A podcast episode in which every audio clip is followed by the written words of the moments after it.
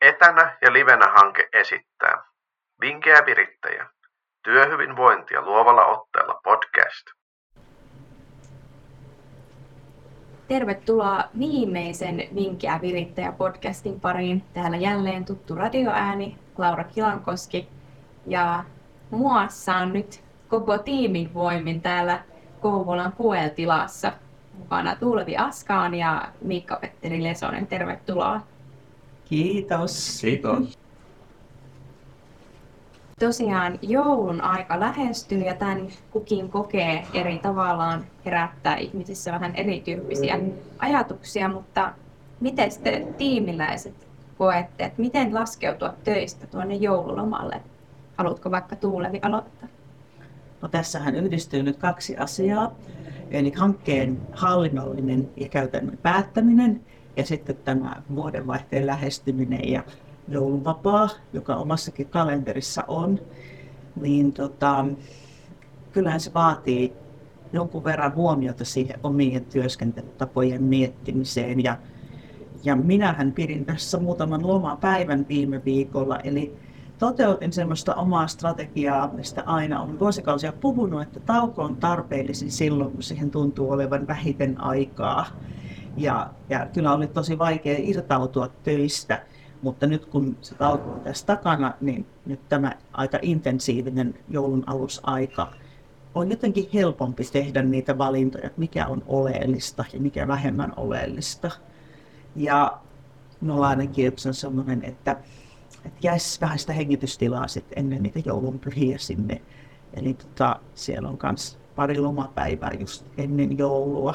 Ja yritän saada sit niinku sinne sekä viime viikossa oli myös jotain muuta kuin mitä teen töissä, eli lukemista ja kirjoittamista ja asiakirjojen käsittelyä, eli ulkona olemista ja pitkän tekstin lukemista esimerkiksi ihana tämmöinen ajatus, että niinku tulee tavallaan semmoinen vähän niinku rauhoittuminen siihen, että ei ole sellaista niinku yhtä jaksosta niinku pitkää pätkää, vaan sitten, että se voi myös noin ikään kuin niinku pätkiä sitten vähän siihen matkan varrelle, että tulee sitten semmoinen laskeutuminen siihen pyhiin. Mites Miikka, kuvailisit omaa valmistautumista? Joo, se on oikeastaan silleen, että äh, mä sanoisin niin, että kun tulee tavallaan nyt tässä kun tämä hanke päättyy ja tulee semmoisia juttuja, että katsoo, että okei, mitäs kaikkea on vielä kesken, niin saattaa tulla sanoa, että okei, nyt niin kun alkaa hirveä tykitys tai silleen, että nyt onko varmasti kaikki tehty. Mutta tässä on se, että kun on tota, tarpeeksi hyvin valmistautunut ennakkoon asioihin, niin tavallaan siinä tulee se, että tota, tota, pystyy sitten jaksottaa esimerkiksi, mäkin katsoin, että nyt tämä viikkokalenteri on tosi täynnä, mutta mä katsoin, että siellä on myös kaikkea, että on joululonsta ja kaikkea tämmöisiä joulumaisia juttuja silleen, että ei ole pelkästään vaan kaikkea purtamista, vaan myös se, että se tulee tavallaan siellä se kaikkeen, vähän sellaista niin kuin yhteisöllisyyttä ja muuta, vaikka sieltä tietysti mitkä pitää saada, mutta tavallaan se, että muistaa sen, että ei ihan piippuun, vaikka se loma on tulossa. Niin kaikki ehtii kyllä tekemään niin just mitä Tuuliksena tuossa äsken, että tavallaan se, että keskittyy myös niihin semmoisiin voimaannuttaviin asioihin ja tämmöisiin. Sen. Ja muistan kuitenkin, että se, tota, tota, vaikka siis mun mielestä on kiva mennä lomalle silleen, että on ihan hirveä viikko, nyt on tykitetty hirveästi sitten lomalle. Mutta se, että oikeasti ottaisi viimeisen päivän rauhallisesti ja lähtisi sellaiseen niin hyvillä mieliin, sitten, että on jo tehnyt tyyliin vaikka torstaina sen ne kaikki jutut. Joo. Ja niin kuin hyvää suunnittelua, tommonen, että just niin kuin on sitten myös sitä tilaa sille, sille vähän rauhallisemmalle toiminnalle. Ja just tuo niin kuin ehkä, että on semmoinen hyvä aika myös niin kuin verkostoutua sitten omassa yhteisössä, että vähän niin kuin puida sitä vuoden kulkua. Ja niin kuin mekin nyt tässä tehdään, että vähän silleen pysäytään ihan livenä tässä ja sitten on juteltu näistä meidän tota, ajankohtaisista asioista, mutta sitten on myös kahviteltu ja muuten sitten tässä niin kuin oltu hankeporukalla Mä sanoisin tuohon vielä, että, että tässä, ja mitä kiireempi on, niin jotenkin sen tärkeämpää on muistaa siinä tauottamisessa ne erilaiset tauot, ne pienet päivittäiset, joita me ollaan harrastettu tässä tänään tämän työn lomassa, ja sitten on ne viikkotason tauot, ja sitten on ne mihin toi, toi jouluvapaakin kuuluu, kenellä sellainen on, niin ne on ne vuositason tauot. Eli niillä on kaikilla oma palauttava vähän erilainen merkityksensä. Eli tota, ei tingitä niistä pienistä päivittäisistäkään, vaikka tuntuisi, että jos mä nyt tekisin ton, niin sitten olisi taas yksi rupsi siellä listassa hoidettu. Mutta siitä huolimatta, jos mä pidän sen tauon ää, ja teen mitä sitten ikinä teenkään, jotain erilaista kuin mitä se työ on, ja sitten kun on mahdollisuus toisten ihmisten kanssa pysähtyä juttelemaan, niin se on aika rikastavaa kokemusten jakaminen. Tai vaikka, vaikka no me ei ole tehty tänään, mutta voisi vetästä vaikka jonkun lempibiisin ja kunnon tanssimuuvit, niin se, se voisi tehdä aika hyvää kaikille. Ja mekin olisi lisätä sen, että tavallaan se, että oikein niin kiireisen just toi, kun pysähtyy miettii, ja just vaikka kahvittaneen jonkun työkaverin kanssa miettii, että ai niin, tälleenhän voisi tehdä tämän tehokkaammin, tai niin tässä voi tälleen vähän nyt tehdäkin paremmin tämän jutun, kun nyt olisi suoraan lähtenyt se tekemään heti hirveä hössytys lähtisi, niin tavallaan se, että pysähtyy ja miettii, että hei, että voisiko tänne jotenkin se tauko. Joo, ja mä sanoisin, että tässä voisi tehdä semmoisen mielikuvan vaikka, että okei, mä pidän tauon ja mä annan sinne alitajunnan pikkuapulaisille tilaa tehdä sen ratkaisun mulle valmiiksi. Että sitten jos mä vaan niin itse pusken, niin, niin mä en saa välttämättä edes sitä kaikkea tietoa sen oman tehtävän suorittamiseksi niin, niin käyttöön. Eli meillä on kauheat määrät kaikenlaista tuolla alitajunnan varastoissa, niin pitäisi antaa myös niin kuin aivoille rauhaa työstää ja yhdistellä niitä langanpäitä. Joo. Ja sitten tauon jälkeen, kun marssii sinne työpisteelle, toteaa, että ai niin, tämä oli aika selvä juttu. Joo, itsekin just tykkään tuosta ajatuksesta, että semmoista niin toiminnallista tauottamista ikään kuin, että vähän niin kuin eri ikään kuin tehtävää tai harjoitusta sitten niin kuin käyttää siinä, että tietysti jotkut rentoutuu sitten vaikka, että on se musiikin kuuntelukin on aktiivista, mutta itse ehkä just sitten opin tästäkin hankkeesta, että miten vaikka joku origami taittelu voi olla ihan erilaista kuin sitten se, että kun on niin kuin jossain konkreettisessa niin kuin vaikka raportin kirjoittamisessa tai muuta, että vie niin kuin ihan eri ikään kuin asteelle sitten sen niin kuin ongelmanratkaisukyvyn ja muuta, että kun sitä katsoo ihan eri kulmasta ja sitten eri tämmöisiä vaikka motorisia tehtäviä tekee siinä välissä, niin niin, niin että vaikka oma, oma aikataulu on aika, aika täynnä tuohon loppuun asti, mutta sitten toisaalta tämmöinen niin kuin muu, mikä on virikkeellistä, mutta että ei ole sitä niin kuin suoraa, suoraa niin kuin työtä sitten koko ajan, niin sitten huomaa, että se, niin kuin, edesauttaa sitä, että vähän, vähän niin kuin helpompi sitten laskeutua noihin omaan aikoihin. Mites tota, tässä on nyt vähän yli vuosi tätä varsinaista hanketta ollut, niin tota, mitä ottaisitte tästä matkalta mukaan? Mitä on jäänyt silleen päällimmäisenä mieleen? Mitä koette, että aiotte vielä hyödyntää siellä omassa arjessa ja työelämässä? No mä jatkan varmasti niin työelämän kehittäjänä töitä ja, ja tota, täällä on paljonkin sellaista, mitä ottaisin mukaan. On asioita, mitkä on tiennyt ja mitkä on vahvistunut näiden kokemusten kautta. Mutta juuri nyt on päällimmäisenä meidän päätöspaja eli Kissankulman ohjelmalliset kahvipidot, jossa hyödynnettiin tätä sosiokulttuurisen lukemisen ideaa. Ja siellä on paljon palasia, mitä voisi tuoda vaikka, vaikka niin työyhteisön johonkin tapahtumaan tai vaikka ihan työpaikan kahvihuoneeseen. Poimia jonkun kirjan ja, ja sieltä tota, tarjottavien lista – ja, ja tota, sitten laittaa vaikka niin kuin nyyttärilistan ihmisille, kun voi ruksata, mitä kukakin tuo. Meillä esimerkiksi Kissapulmassa oli kaikki Emeli-kirjoista poimitut tarjottavat siellä kahvipöydässä. Tai sitten jotain tämmöistä niin ohjelmallista, mitä voi poimia jostain kirjan sisällöstä. Ja mulle itselleni, kun mä oon aina rakastanut lukemista ja hyviä tarinoita, niin tämmöinen sosiokulttuurisen lukemisen idea ja sen ulottuvuudet antaa aika paljon mahdollisuuksia ja semmoisia aika niin kuin helposti omaksuttavia, käytettäviä ideoita. Ihana ja tosi mieleenpainuvia vielä, että kaikilla on niin kuin jonkinnäköinen yleensä konteksti, ketkä vaikka niin kuin johonkin kirjaan on tutustunut ylipäätään tai muuta, niin on niitä vahvoja mielikuvia ja muuta sitten, niin tommonen, että se jotenkin tuollaiseen vaikka vaikka juhlayhteydessä tai muuta, niin kukaan nyt ei tykkää teemajuhlista. Että...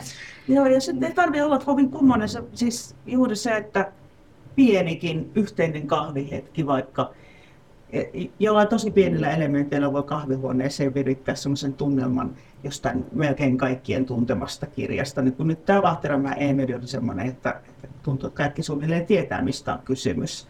Niin jotain hyvin pieniä juttuja, jotka sitten kaivaa esille muistoja, joista keskustella ja sitten ollaankin jotenkin paljon rennompia ja iloisempia ja avot, kun mieli onkin avoimempi sitten taas kaikille uudelle. Ja sitten kun se edistää myös sitä vuorovaikutusta, niin sitten tässä yhteinen ongelmanratkaisu sinne vähän taustalla niin kuin pikkuhiljaa kehittyy ja vahvistuu.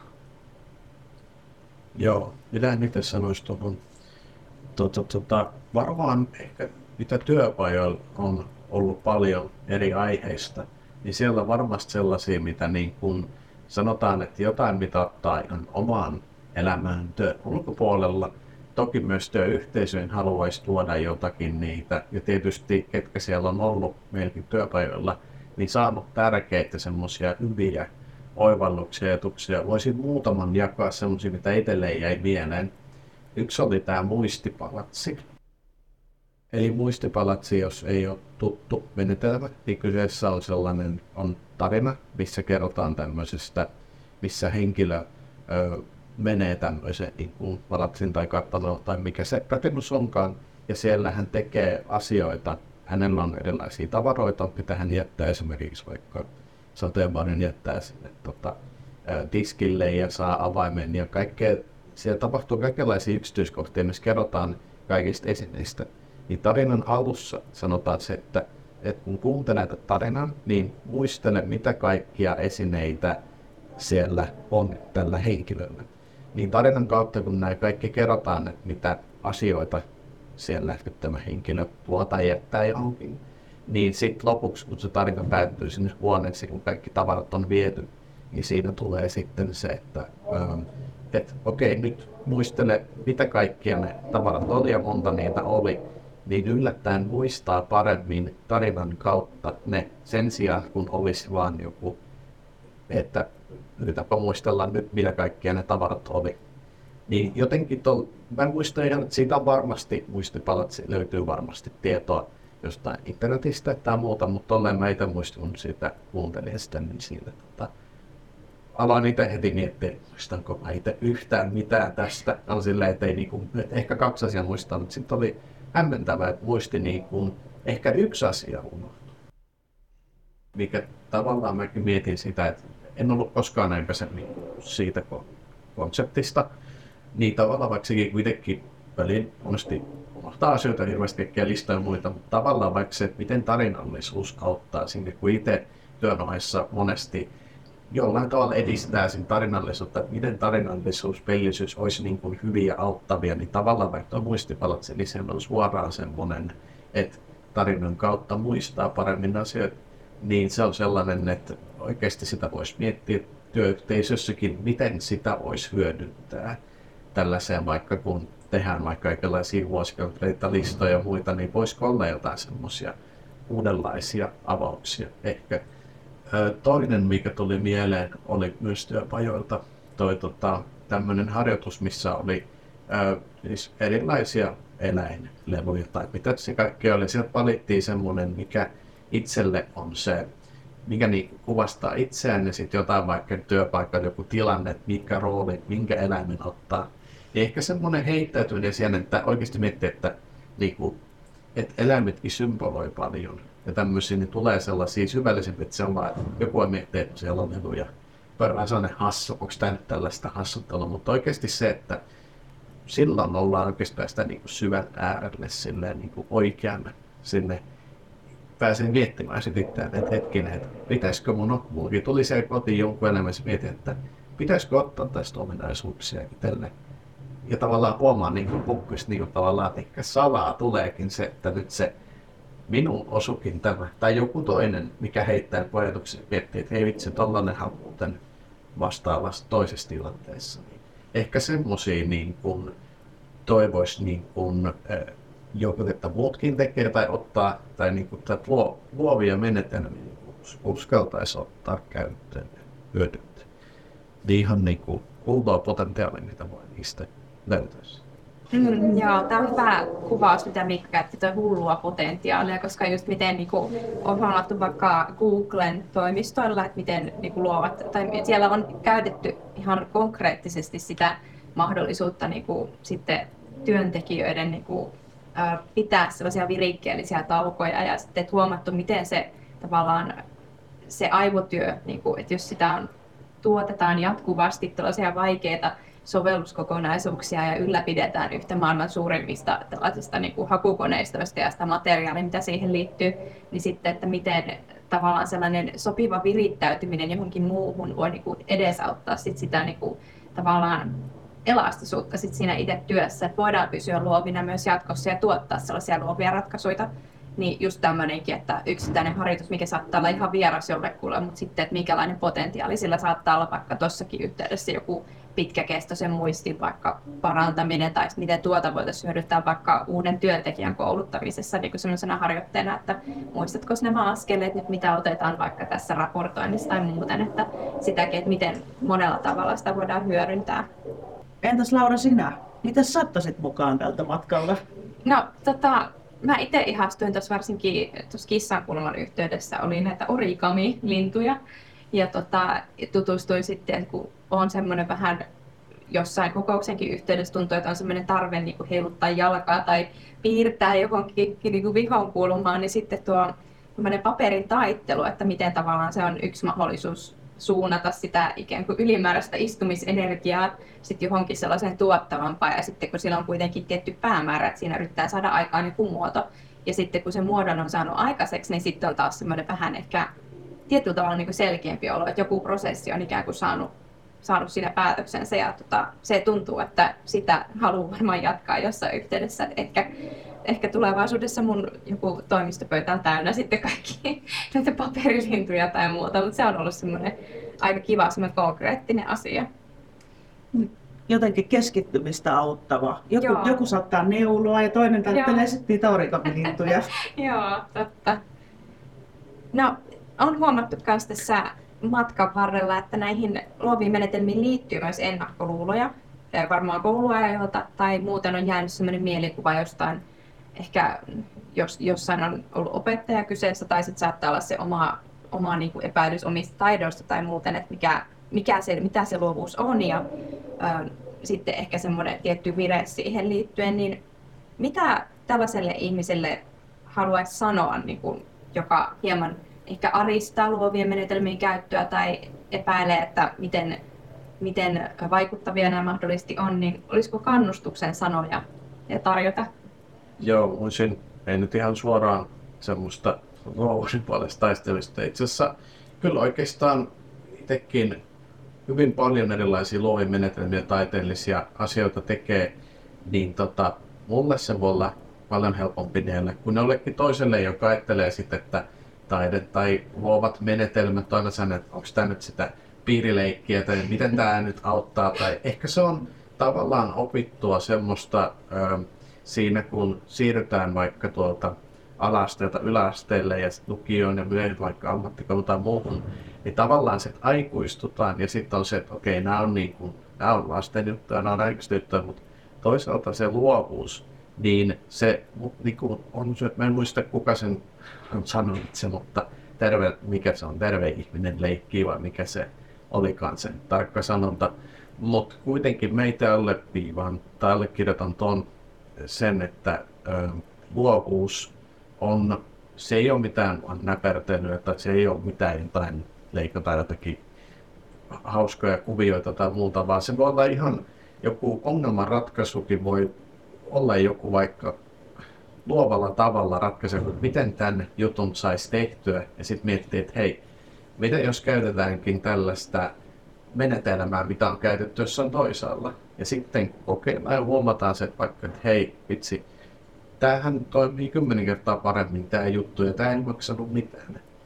Mutta sitten monesti kun tulee se, että ei me nyt kokeilla mitään, ollaan tehty asioita kuten ennenkin, ja jos jotakin kolhas, niin voisit miettiä, että miksi se kolhasi niin tota, mutta kuitenkin se, että luovuus, niin joo, silloin, silloin kova stigma kyllä, ja sitä, sitä ehkä pelätään ehkä sen lapsellisuuden vuoksi. Mutta mä kannustaisinkin siihen, että jos oikeasti pelkää sitä, että on lapselle, te, tekee lapsellisia asioita, niin ehkä se kannattaa katsoa sinne peilikuvaan ja miettiä, miksi pelkää tätä asiaa. Ja oikeasti lähteä niiden rohkeiden mukaiselle. Kyllä niin kun siellä ei nyt kaikkea tarvitse laittaa leikiksi, mutta silleen, että oikeasti tota, tota, tota, ää, katsoo ehkä tu, jossain saattaa nähdä semmoisen hyvän esimerkin, että hei, täällä on tehty nyt luovalla tavalla joku, tai sitten sitä ei välttämättä edes mainosta, että se on tehty luovalla tavalla, vaan ajatellaan toisin. Ollaan toisin ajattelijoita. Se on ehkä se, miten meitä lyhyesti ja pitkästi tätä asiaa avaisi. Niin mä ajattelen, että semmoinen, semmoinen NS-aikuinen vakavuus on kyllä aika vaikea lukko ihmisessä. Se estää aika paljon ehkä uudistumista ja uusien mahdollisuuksien kokeilemista. Mä kyllä kannustan heittämään romukoppaan ne ajatukset, että luovat menetelmät on jotain tosi lapsellista askartelupaskartelua tai, tai jotain pääsiäisen virkumavitsojen tuskallista tekemistä, jossa höyhenet tarttuu liimalla sormiin. Luovat menetelmät on niin paljon kaikkea muuta ja tämän hankkeenkin aikana on huomattu, että myös sellaiset ennakkoluuloiset ihmiset on niin kuin todennut, että, että itse asiassa tästähän on oikeasti hyötyä paitsi niin kuin oman hyvinvoinnin kannalta, myös jopa ihan asiakastyössä ja niin kuin omien ja asiakkaiden vahvuuksien löytämisessä. Kun siis se kirjohan on tosi laaja, että ennakkoluulottomasti voisi lähteä kokeilemaan, kun joku mahdollisuus tulee. Luovien menetelmien käyttö ei tarkoita automaattisesti sitä, että otetaan iso kasa pensseleitä ja monenlaisia värejä ja alustoja ja esiliinoja ja suojavaatteita esille, vaan se, se voi lähteä niin kuin tosi pienestä. Eli tota, se voi lähteä jostain ihan mielikuvittelusta tai jonkun äh, kivan valokuvan talteen ottamisesta ja itsensä päästämisestä mielikuvamatkalle työtehtävien lomassa ja, ja se mielenpotentiaalin käyttöönotosta sillä tavalla. Joo, näinhän se on. Ja sitten mikä mun tuli mieleen yhdestä tota, yhdessä kirjassa, missä puhuttiin pelisuunnittelusta, niin siinä puhuttiin tästä, että tota, aikanaan kun mietittiin tai suunniteltiin vaikka autoa tai joku edes kehtas sanoa, että tällainen voisi olla, niin aikanaan oli se, että mentiin aina hevosilla ja sitten mietittiin, että miten päästäisiin nopeammin. No lisää hevosia. Mutta sitten on se, että kun joku ajattelee, että mitä jos se olisi joku muu kuin hevonen, kaikkihan muut on sille, ei, kun hevoset, ne on ne hevoset se juttu.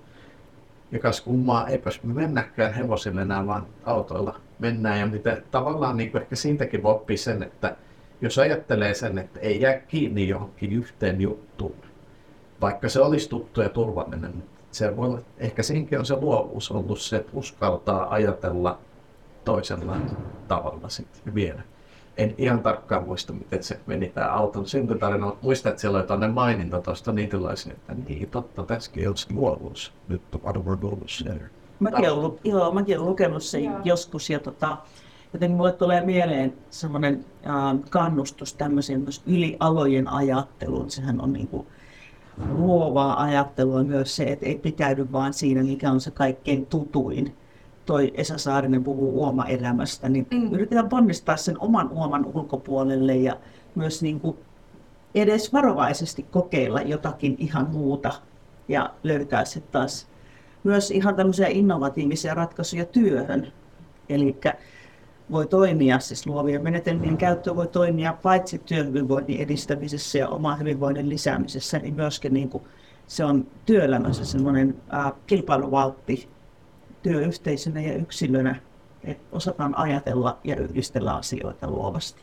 Meidän pitää vähän harjoittaa niitä aivoissa olevia yhteyksiä ja myös ennen kaikkea luoda uusia yhteyksiä. Nimenomaan. Täytyy itse sanoa, että ehkä kuulun tähän joukkoon, että joka niinku on ne mielikuvat ollut vahvoja sieltä kouluajalta ja en koe, että on mitenkään hirveän ehkä taiteellinen tai muuten niinku sille luovasti lahjakas, mutta että, että nimenomaan sitten varmaan mun kaltaiselle henkilölle on tehnyt hyvää tutustua näihin menetelmiin, että kun on karissun ne mielikuvat siitä, ne vanhat, ajat, vanhat mielikuvat siitä, että millaista se luovuus on, ja sitten ihan pystynyt niin kuin nähdä ja todistaa sitä, että miten se niin kuin vaikuttaa vaikka aivojen plastisuuteen ja siihen, että kun luodaan tosiaan niitä uusia yhteyksiä ja sitten, että mitä kaikkea siihen niin kuin voi kuulua ja miten se on niin kuin omanlaistaan, semmoinen niin kuin uuden ajattelu, että ei pelkästään sitä niin kuin maalaustaidetta, mutta myös niin kuin ongelmanratkaisua ja, ja muuta, niin sitten, että se on ehkä juuri siksi siihen olisi tärkeää hypätä, kun huomaa urautuneensa johonkin, että mikä tuntuu vieraalta, niin sitten sen, että vähän kokeilee niitä omia rajojaan ja rikkoo niitä mielikuvia, mitä sillä on. Joo, ja tälle aletaan taputella varmaan tätä, että haikeasti jätämme jäähyväiset tälle hankkeelle tämän joulukuun myötä ja sitten myös vinkkiälle virittäjälle, niin tota, onko jotain viimeisiä sanoja heittää tähän vielä loppukaneetiksi kullakin? No, voisin ainakin sen verran sanoa, että tota, ollut kiva tehdä tätä podcastia ja on editoinut ja käyttänyt kaikenlaisia kikkoiluja ja oppikokkia samalla myös sitä tehdessä, niin ollut kyllä kiva ja toivottavasti kuuntelette otatte, jaatte muillekin ja olette saanut iloja ja hyötyä tästä. Ja tämähän on yksi tarinankerronnan muoto. Ja mä siis nautin paljon kaikenlaisista tarinoista ja tarinavälähdyksistä. Ja tuli kyllä vahvistu entisistään myös kiinnostus ja innostus jotenkin näiden podcastien pariin. Tämä aihepiiri, mutta tosi monta muutakin. Niin tuota, luotetaan kaikenlaisten tarinoiden voimaa. Ihana, mä haluaisin melkein lopettaa ihan samalla linjalla kyllä, että tota, on, on ollut ihan todella ihanaa tehdä ja meillä on ollut aivan ihana hanketiimi, että tämä on ollut todella, todella niin nopeasti vierättänyt tämä vuosi. Ja, ja, ja että luovaa jatkoa sinne radioaaltojen toiselle puolelle, että toivottavasti tämä tavoittaa vielä ihmisiä tässä hankkeen jälkeenkin. Niin oikein hyvää jouluodotusta ja heipä täältä meidän hanketiimiltä. Moi moi! Moi moi! Moi!